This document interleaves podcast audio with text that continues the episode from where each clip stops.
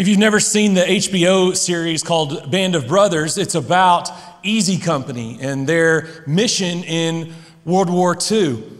And this company, along with many other soldiers in World War II, paid the ultimate sacrifice. I mean, they were willing to endure the greatest of inconveniences and discomforts and injuries and uh, torture and even life itself. They were willing to pay whatever the cost, whatever it meant for the sake of their mission and to defeat their enemy to liberate people on the other side of the world, to push back an enemy that was so dark and evil, they were looking to take over the world, exterminate the Jews, and people, uh, part of the greatest generation our country has ever known, were willing to go to the other side of the world to fight this enemy as soldiers, to fight for freedom in our country. And you may not have realized this, but Oftentimes, the New Testament writer, specifically Paul, will refer to being a disciple or equate being a disciple of Jesus to being a good soldier. Watch this. This is what Paul told Timothy in 2 Timothy chapter 2 verses 3 and 4. He said this, "Join with me in suffering like a good soldier of Christ Jesus." No one serving as a soldier gets entangled in civilian affairs, but rather the soldiers try to please his commanding officer. Paul tells Timothy, Join me in following Jesus and being willing to suffer for Jesus as a good soldier. And so, as soldiers for Christ, if you consider yourself to be a Christian, a follower of Jesus, it's a disciple. If you're a disciple of Jesus, a, a follower, then the call for you and I is to be good soldiers, just like Paul called Timothy to be a good soldier for Christ. And as good soldiers, we have a commanding officer. Our commanding officer, Paul says, is Christ Jesus. And we should live as soldiers of Christ Jesus. We should live to please Him to carry out the mission that our commanding officer has given us. So, what's the mission? We've got a commanding officer, it's Jesus, and he's given us a, a, mission. So, what's the mission? Well, before Jesus left this planet and ascended back to heaven to the right hand of the Father, in Matthew 28, he told his disciples, his soldiers, he gave them standing orders for this life on earth. And he said, You will go into all the world, make disciples of all the nations, baptizing people in the name of the Father, the Son, and the Holy Spirit, teaching them to obey all that I've commanded you, and I will be with you always. Acts 1 8 records Jesus saying, You will be my witnesses to the ends of the earth, in Judea, Samaria, and to the ends of the earth. And what's interesting about the word that Jesus used there in the Greek, in Acts 1 8, for, for witnesses, it's the Greek word martyrs, which is where we get the word martyr.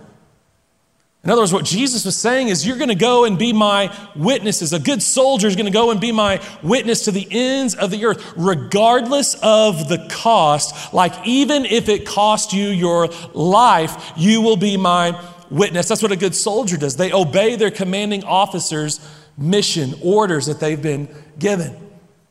So we've got a commanding officer, we've got a mission. Well, as soldiers, then you would think we have an enemy. So who's our enemy? Well, most Christians would probably say, well, our, our greatest enemy is Satan. And yes, he is an enemy of the mission of Jesus. He's our enemy. He's looking to take you out and destroy you. Some people would say uh, our, our enemy are people who, are, uh, who don't believe the same way, like they're, they're non believers. And we see Christians, especially in our country, treating people who don't follow Jesus like they're actually the enemy when they're not. But we see that every day in the way people talk to other people or, or talk about people who don't follow Jesus as if they are the enemy when they're, when they're not. The greatest enemies to the mission of Jesus might surprise you. Because you see, I, while Satan is a great enemy, the Bible says that if we're in Christ and Christ is in us, we're followers of Jesus, then greater is He that's in us than any power that's in this world. So we've got a power inside of us that's greater than Satan himself. So we have nothing to fear when it comes to Him. because the power inside of us is greater than any power that's in this, this world. So I'm not quite sure that Satan is actually our greatest enemy. What I would submit to you tonight and in this series that there are three enemies that are the greatest enemies of the mission of Jesus, and they're all inside me.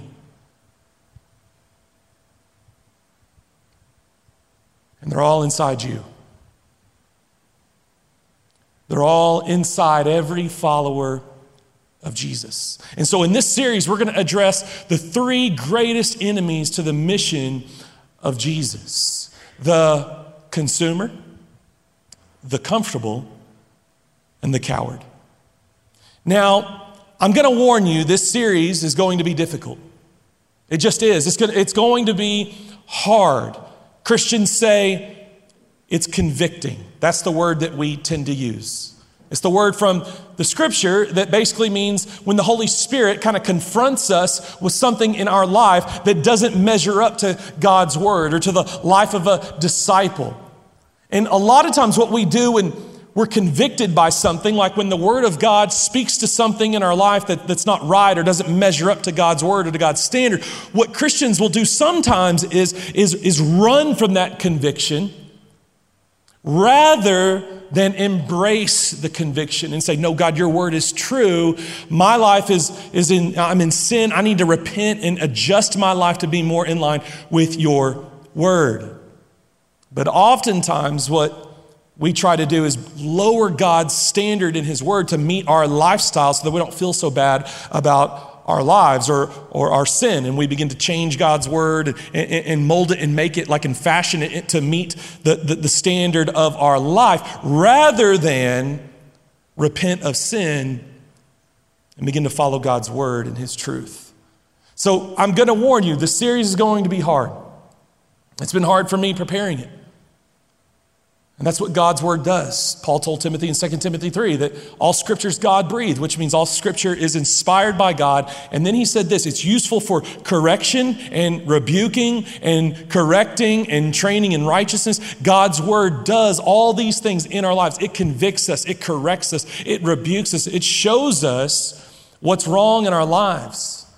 But then by the power of the Holy Spirit gives us the power and the ability to change, to turn from our sin and follow Jesus. So this series will be hard, and I will challenge you throughout this series. Embrace the conviction. Don't run from it. Embrace the conviction and say, God, help me to change by the power of your Holy Spirit. Change my heart, change my life, so that my life looks more like the life of Christ. Because I'm a follower of Jesus. I want my life to look more like him. I'm a disciple. So this series is going to be hard. It's going to be convicting. I can promise you that. And tonight, we're going to look at this first enemy that's in my heart, and I believe is in the heart of every follower of Jesus. This first enemy to the cause of Christ, the mission of Jesus. And this first enemy that we're going to look at is the consumer.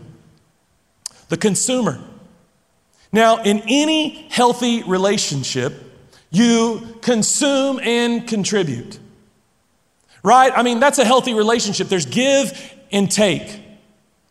An unhealthy relationship is where you only consume, you only take, and you never contribute. And we see this true with families and, and friends. And for you guys who are in college now, this is definitely true in a dating relationship as well. A healthy dating relationship, you will see consuming and contributing, like giving and taking. If you're in a relationship you know it's an unhealthy relationship if the relationship is one sided. That's an unhealthy relationship. If all the person ever does that you're dating just takes from you and consumes from you in the relationship and never gives back and never contributes to the relationship, that's an unhealthy relationship and you are in danger. You need to run because that is not the recipe for a good marriage. It's the recipe for a very bad marriage. So, in any healthy relationship, healthy dating, healthy marriage, there's give and take, there's consuming and contributing. Now, the same thing is true with your relationship to the body of Christ, the church. A healthy relationship with the body of Christ is one in which you consume, you receive, and you contribute, you give back. That's a healthy relationship. And some of us don't have, I think if we're honest, some of us don't have a very good relationship, a healthy relationship with the church, the body of Christ. Because all we do is consume from the body of Christ and receive from the body of Christ, but we don't contribute, we don't give back to the body of Christ, and that's a problem. We've got an unhealthy relationship. Now, most of us, especially today in our world, in our country, we live as if this is the key to life. I'm going to consume. I want more and more and more. Give me, give me, give me. Take, take, take. Receive, receive, receive. We think this is the key to joy. If I have more or if my circumstances change, then I'll be happy. If I could only have this, then I would be happy. Consume, consume, consume. And I think what you're going to find tonight is that God will show you and tell you, I pray, that joy is actually found right here. It's in contributing. Like Jesus said, it's more blessed to give than receive. So, so where do we find this? Where do we find this idea that there's actually more joy here than there is here? That it's better to contribute than it is to consume. And like Jesus said, it's better to give. It's more blessed to give than to receive. Well, if you got your Bible, go to Philippians chapter 2. If you don't have a Bible, or whether you do or not, you can also go on your phone, on your web browser, raiderchurch.com, click message notes, follow along with us. The verses and the points are everything there for you. You can fill in the blank and then email yourself the notes later. It, it, it's really cool. It'll change your life, I promise. So, so fill in the blank, take notes as we go. But let's go Philippians chapter 2, and let's see what Paul says about contributing as a good soldier of Jesus. Philippians 2, verse 17, here's what he says But I will rejoice even if I lose my life, Paul says. Pouring it out like a liquid offering. Now we're going to stop there for a second to make sure you understand what a liquid offering is. Okay, in the old covenant, when you would bring a sacrifice for your sin, most oftentimes like a, a perfect, spotless lamb, you would bring this lamb and it would be slaughtered. Its blood would be shed to take the wrath of God for your sin. It would die in your place for your sin, so that God did not kill you for your sin, so that He didn't have to pour out His wrath on you. God made a way in the old covenant for there to be a sacrifice that would die in your place for your sin. And sometimes, often, you would pour what was called a liquid offering over the sacrifice that was dying in your place for your sin. Oftentimes, that was wine. And it was another way of showing this animal is dying in my place for my sin, and I am pouring this offering out again as a sacrifice to God. Something that costs me. That's why it was often wine. Something that was expensive, something that was valuable. I'm going to pour this out as a sacrifice on top of the sacrifice that's dying in my place for my sin. And so Paul says, I'm pouring my life out like this liquid offering, like this sacrifice to God, just like he says, your faithful service is an offering, it's a sacrifice, it's a cost that you pay in laying yourself down and serving other people for God's sake, for his kingdom. He says, Your faithful service is an offering to God. And I want all of you, he says, to share in this joy. Paul says, pouring myself out for Christ even laying my life down for Christ. My faithful service, your faithful service to Christ. Here's what Paul says it's all joy. It's a joy. And so here's the first thing I want you to see about contributing as a good soldier for Christ is that joy is actually found in the pouring out. Joy is found in the pouring out, in the contributing, not in the consuming. Joy isn't found by pouring in and in and in, take, take, take, mind, mind, mind, consume, consume, consume. That's not where joy is found. Paul says joy is found. Actually, it's the opposite. Like Jesus said, it's more blessed to give than to receive. Joy is found in the pouring out of giving myself for Jesus and for his people. Joy is found in the faithful service of God and his church, Paul says. That's where joy is found. I mean, it's no wonder Jesus said, if you want to follow me, you're going to take up your cross, die to yourself, and follow me. And then he says this for whoever wants to save their life, like consume, will lose it. Whoever's trying to save their life and consume all they can in this life for themselves, they'll actually lose it. But Jesus said this whoever loses their life for my sake will find it, will find true life. Like, in other words, whoever lays their life down, who pours themselves out for my sake, they'll find and experience true, real life. That's where joy is found, Jesus is saying. It's not found in consumption. A life of consumption will only consume your life. It chokes the life out of you, it sucks the life right out of you. Joy is found in pouring yourself out. In fact, Jesus, in one of the many parables he shared about this seed that was sown in all these different soils, some of you may be familiar with the story I'm talking about. And he talks about this seed that's sown on this soil where there's, a, where there's thorns. And so the, the, it receives the, the seed, but the thorns, Jesus said, choke out the seed and the plant that was planted. And the life that began to spring up, the, the thorns choke it out and kill it. And Jesus said, that represents the person who receives the, the word of God, receives the, the gospel but the worries of this life, the deceitfulness of wealth, choke out the word, making it unfruitful. You see, even Jesus said a life of consumption, the worries of this life, the deceitfulness of wealth, give me, give me, give me, more, more, more, will choke out the very life that you so desperately seek the worries of this life, the deceitfulness of all, the consumption, the quest of consumption, the irresistible desire to achieve more and get more. Jesus saying it's going to choke the life right out of you. That just sucks life, it doesn't breathe life. I mean, even Paul said this in Philippians 1.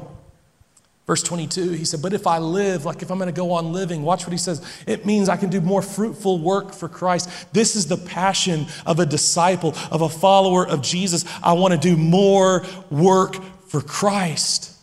That's why Jesus, in that same parable, he said, The seed that fell on good soil, it bore fruit. It bore a harvest 30, 60, and 100 times what was originally sown into it.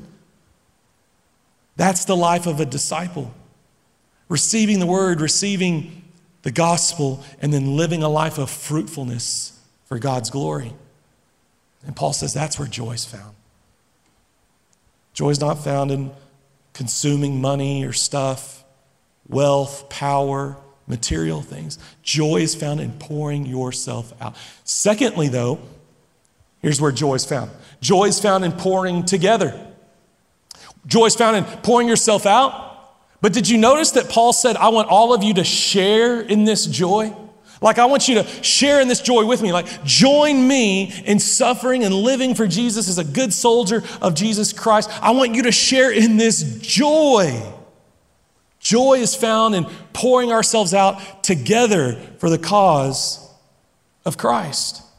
In fact, Paul would say in Philippians 1, again, verse 27, he said, You are, when I come and visit you, here's what I hope and expect to find. This is what, he tell, what he's telling the Philippians that you are standing together with one spirit and one purpose, fighting together for the faith, which is the good news. Paul said, When I come to you, Philippians, here's what I hope and I expect to find that you're fighting and standing together for the cause of Christ, like soldiers standing shoulder to shoulder, fighting together in the battle with one mission, one spirit, one purpose, doing it together.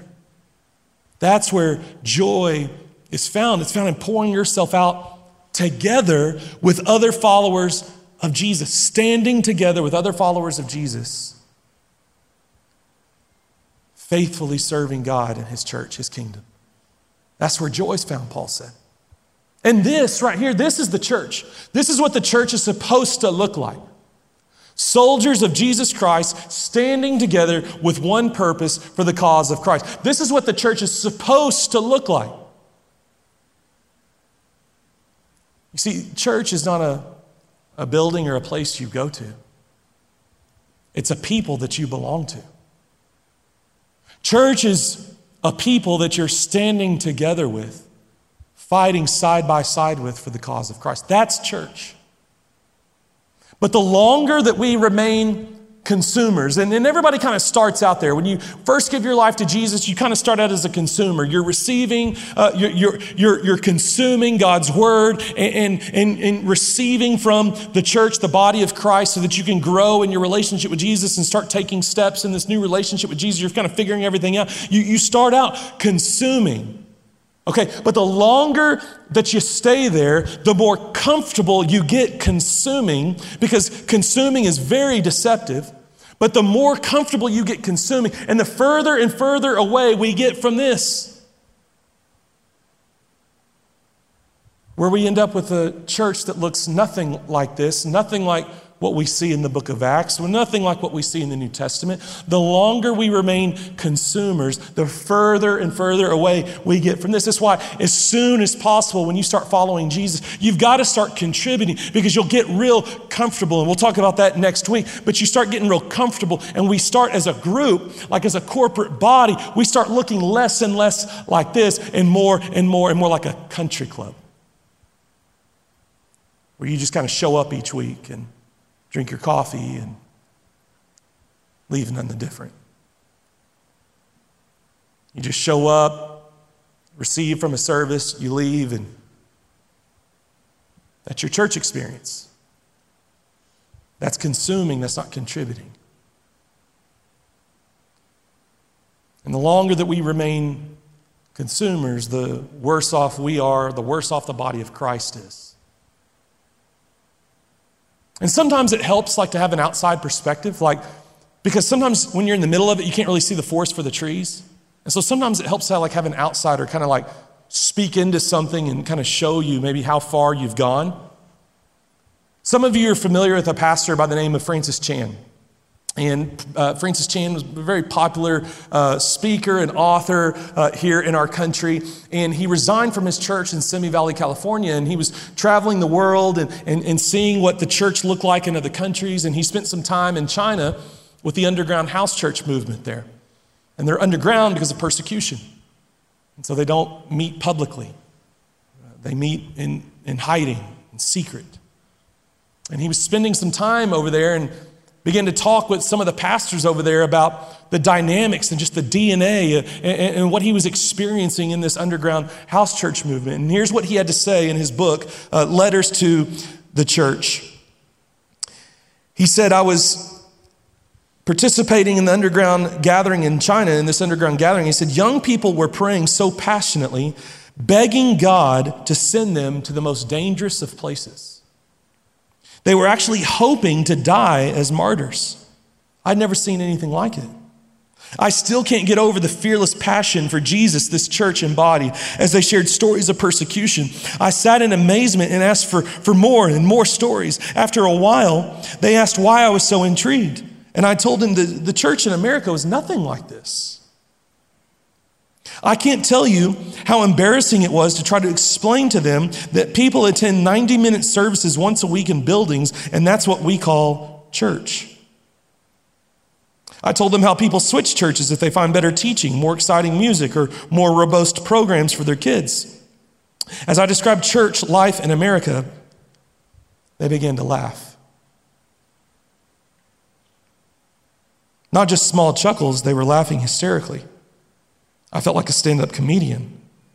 But I was simply describing the American church as I've experienced it. They found it laughable that we could read the same scriptures they were reading and then create something so incongruent and consumeristic. Now, if you're a follower of Jesus, that should bother you to your absolute core. It should disturb you. It does me. To think that people we should be standing together side by side with, fighting for the cause of Christ, would laugh at what the American church has become is disturbing to me, especially as a pastor. but it should disturb you as a follower of Jesus. And I share this with you because as you graduate college and you find a church to plug into, whether that ends up being here in Lubbock or somewhere else,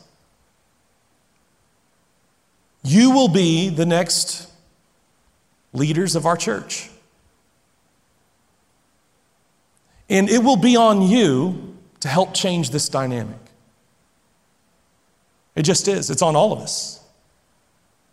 But as you graduate from college and you start attending, going to, to churches, and getting plugged into the life of of a church as a follower of Jesus should,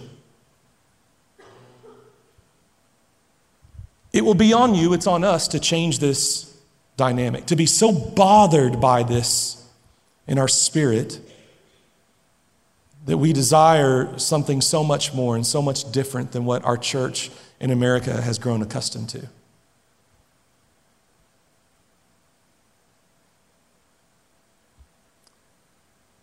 I hope this disturbs you, it bothers you, like it does me.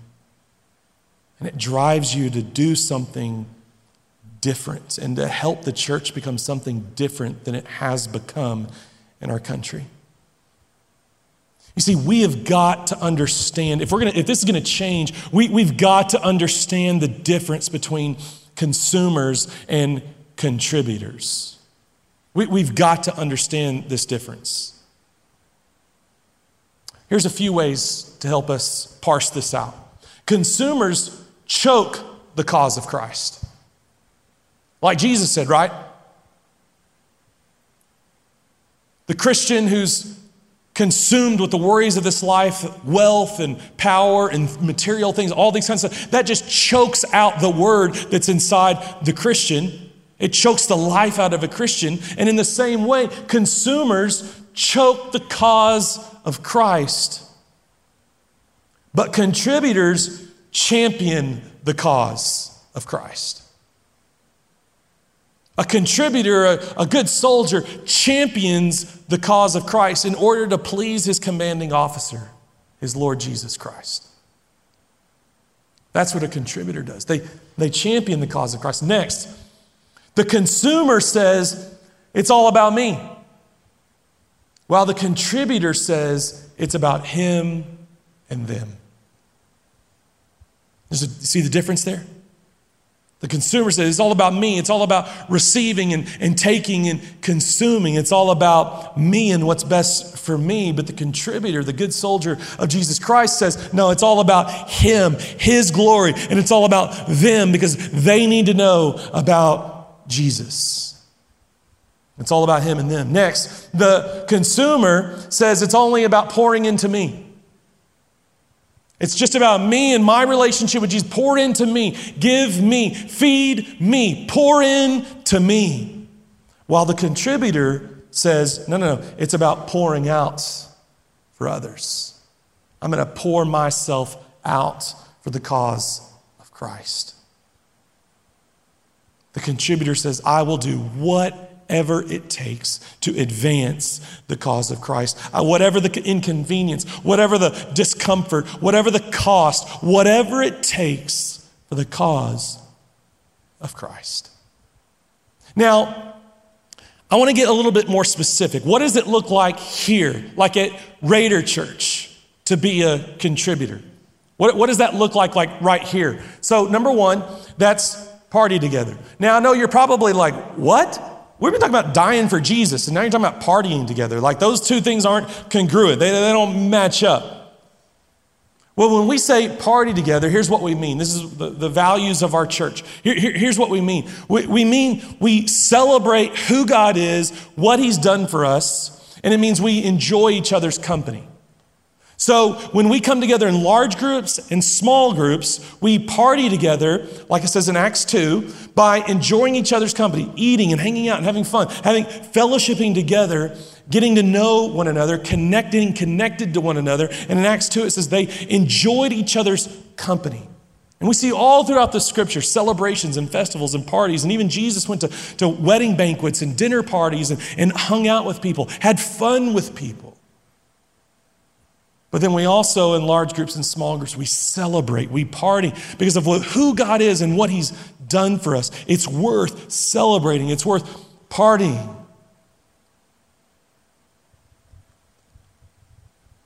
And a lot of us don't take this as serious as we, as we should. Here's what I mean by this. In Hebrews chapter 10, it says that we're not supposed to give up meeting together as some people do, but we're supposed to encourage each other each and every day. So don't give up meeting together, but encourage one another towards love and good deeds and following Jesus each and every day. That's what it says in Hebrews 10. And when we don't meet together, if we're really committed to following Jesus, here's what we typically do I missed, and because I missed, I didn't get poured into, and I didn't I, I, I missed that, that message. And so here's what we typically do if we're really committed we'll watch or listen up to a podcast back, we'll watch the, the live stream back because we missed out. And so I need to receive what I missed out on by not being there that, that night or, or, or that day or at that, that small group.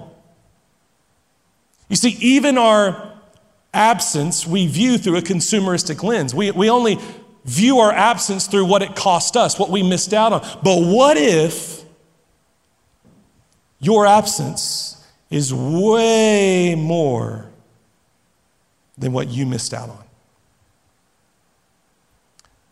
What if your absence, your commitment, like to being together with the body of Christ, like to party together, what if your absence is about way more than what you missed? What if it's about what we missed? because of your absence.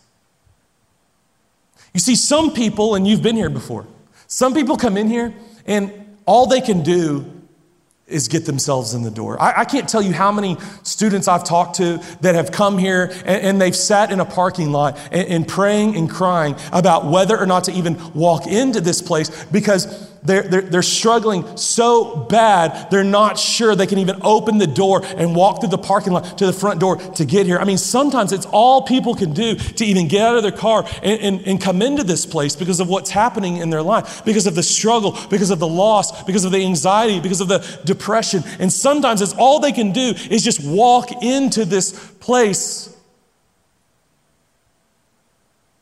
They're not ready to sing yet.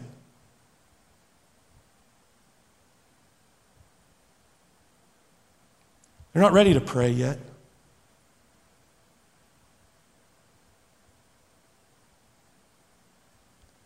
And so sometimes your singing isn't just about you.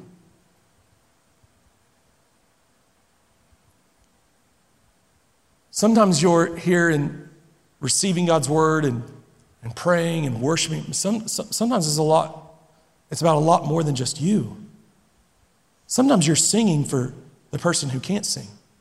Sometimes you're receiving for the person who's struggling to receive. Sometimes you're, you're praying for the person who, who can't quite get there yet. But by seeing you worship and receive God's word and pray and do all these things, they're encouraged. So sometimes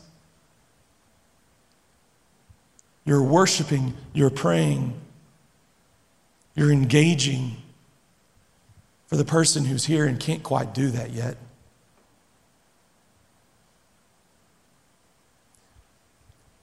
I'm not talking about a religious thing here.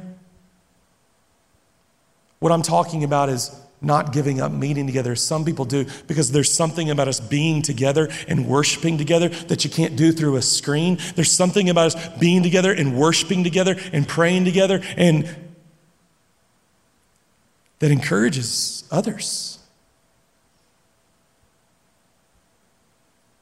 And that's why the writer of Hebrews says, don't give up meeting together.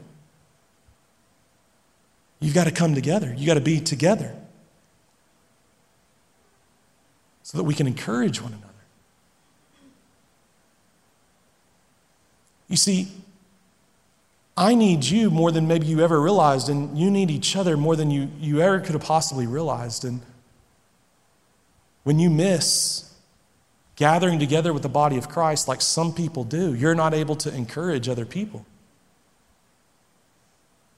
And we need you to encourage us.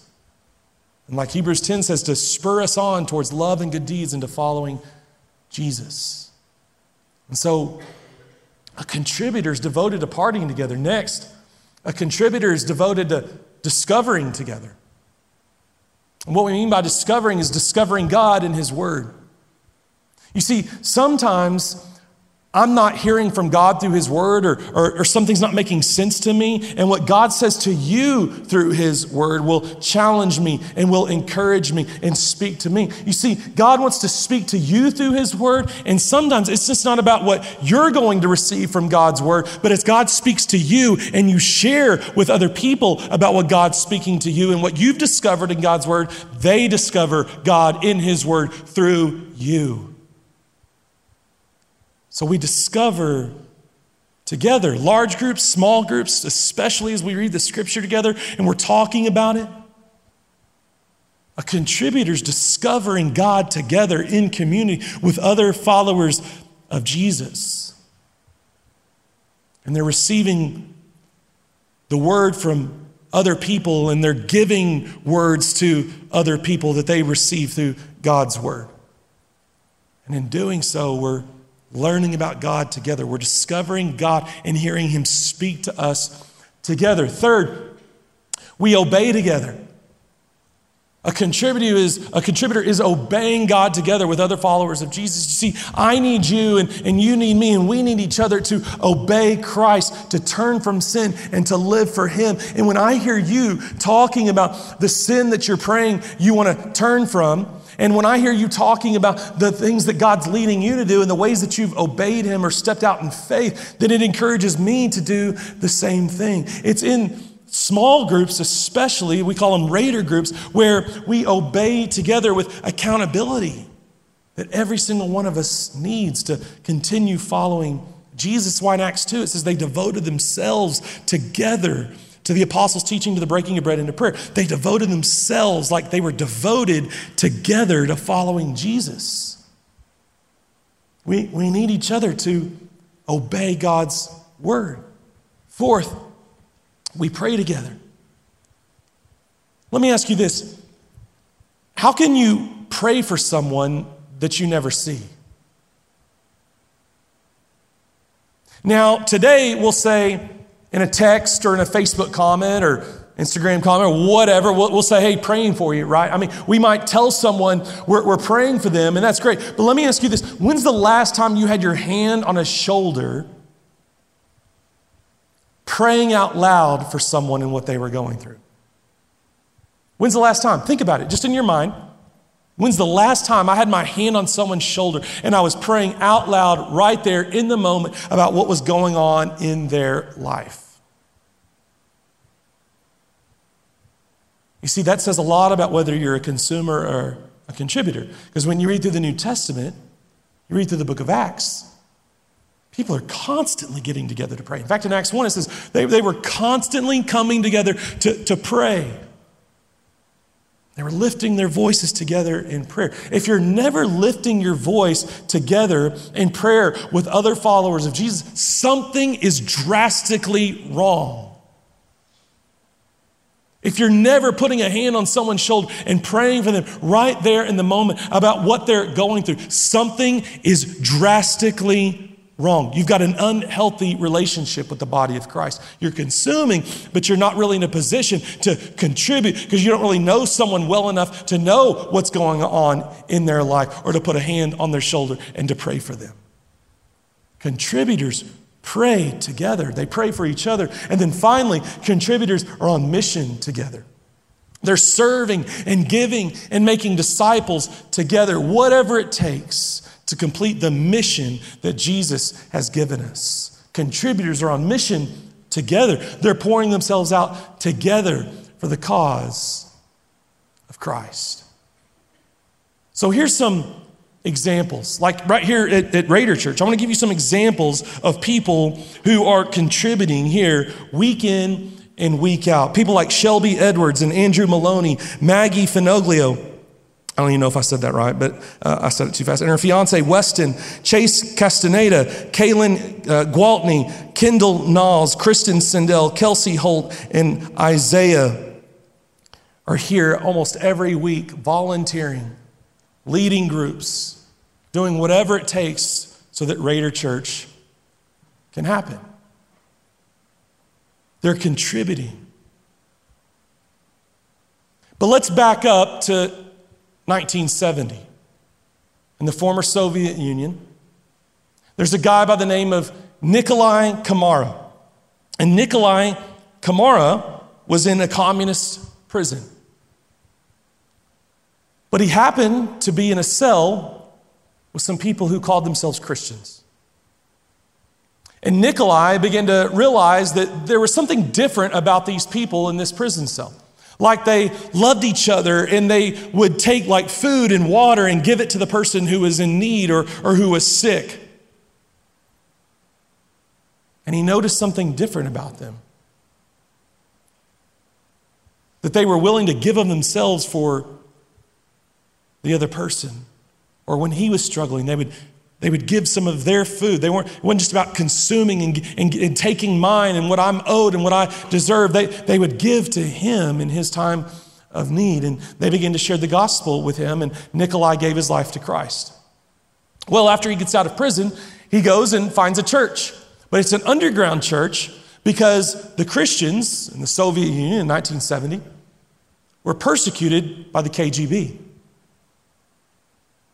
They'd be thrown in prison, They'd be tortured and killed for their faith in Christ. And so Nikolai joins this church and they're making disciples together and they're printing these gospel booklets and they're, and they're distributing them. But the KGB is after him. They arrested Nikolai again and his pastor of this church that he had joined. And as they tortured them, they were asking for the names of the other church members. They were asking for the names of the people that were printing and distributing these gospel booklets. But neither Nikolai nor his pastor would share the names. And so they tortured them. But when they realized it wasn't working, they brought Nikolai Khamara in front of his pastor and told the pastor that if he didn't talk, they would torture Khamara right in front of him this new believer that had just joined his church. And so here's what the pastor asked. He asked Khamara, What should I do? And Khamara said to his pastor, Be faithful to Jesus and do not betray him. I'm happy to suffer for the name of Christ. The captain in the KGB said, We will gouge out Khamara's eyes. And the torturers picked up a knife and started toward Khamara. The pastor couldn't bear it, and he cried out to Khamara, How can I look at this? You will be blind. Khamara replied, With my eyes, or when my eyes are taken away from me, I will see more beauty than I see with these eyes. I will see the Savior. You remain faithful to Christ to the end.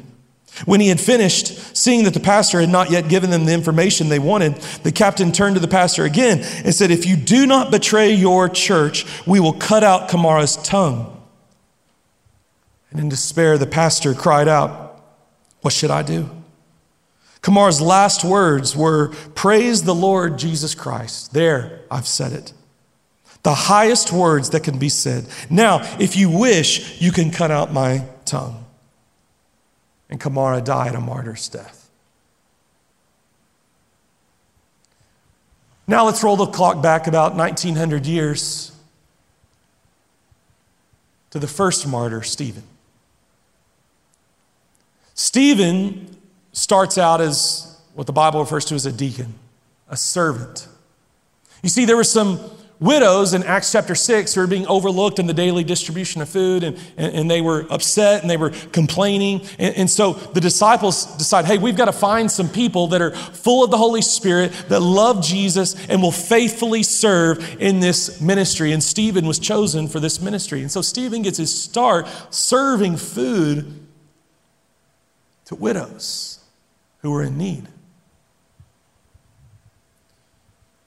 Well, as Stephen continues to, to serve God, he begins to preach And he's told to stop preaching about the name of Jesus by the religious authorities. They tell him, quit talking about Jesus. They arrest him, they, they beat him, he's brought on trial, and he continues to preach about Jesus. And so they stone Stephen to death. But while they're stoning him, Stephen looks up into heaven and he says this I see the Son of Man standing in heaven right now.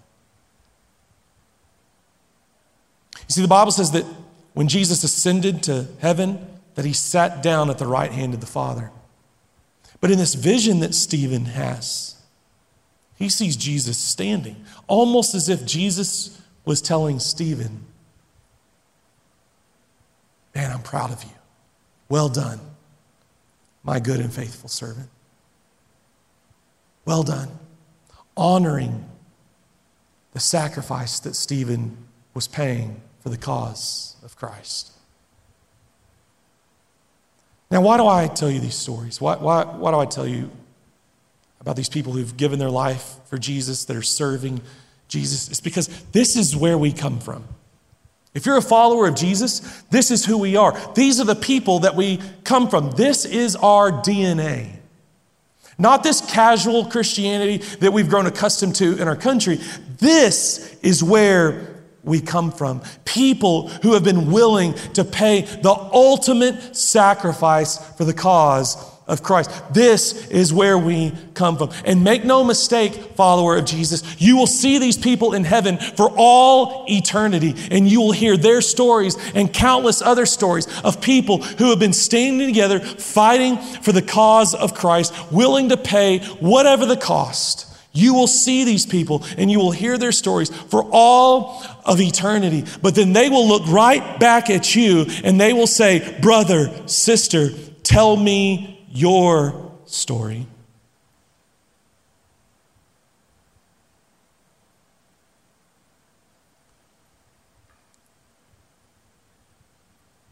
What's your story going to be?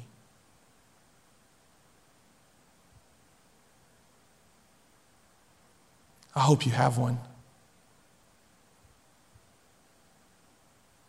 I want a story to tell. And we're doing this series because I want you to have a story to tell.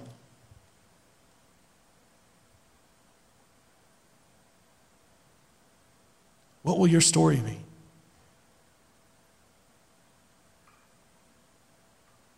That you got comfortable in the consuming, comfortable American church that we've grown accustomed to.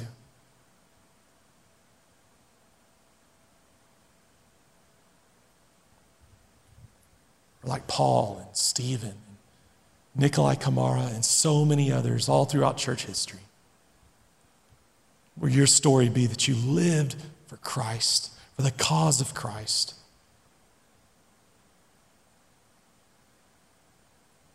What will your story be? I hope you hear God calling you tonight to stand together with Him, to stand together, shoulder to shoulder, side by side with these people fighting together for the cause of Christ. I hope that will be your story. Will you stand with them? Will you stand with us? And, and if so, I want to challenge you to do something. Go to raiderchurch.com and take some of those first steps. Start volunteering, get plugged into a group.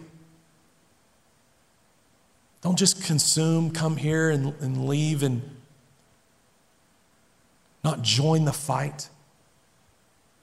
Stand together with us for the cause of Christ in this city on your campus in this time. Kari Jobe wrote a song called The Cause of Christ. And the lyrics go like this She wrote this For this cause I live, for this cause I die. I surrender all for the cause of Christ.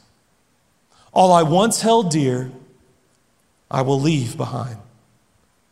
For my joy is this Oh, the cause of Christ.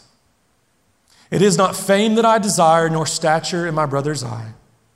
I pray it's said about my life that I lived more to build your name than mine.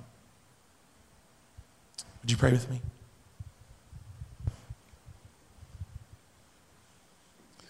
God, I pray that in this moment, by your Spirit, you would help us to see why we should live this kind of life.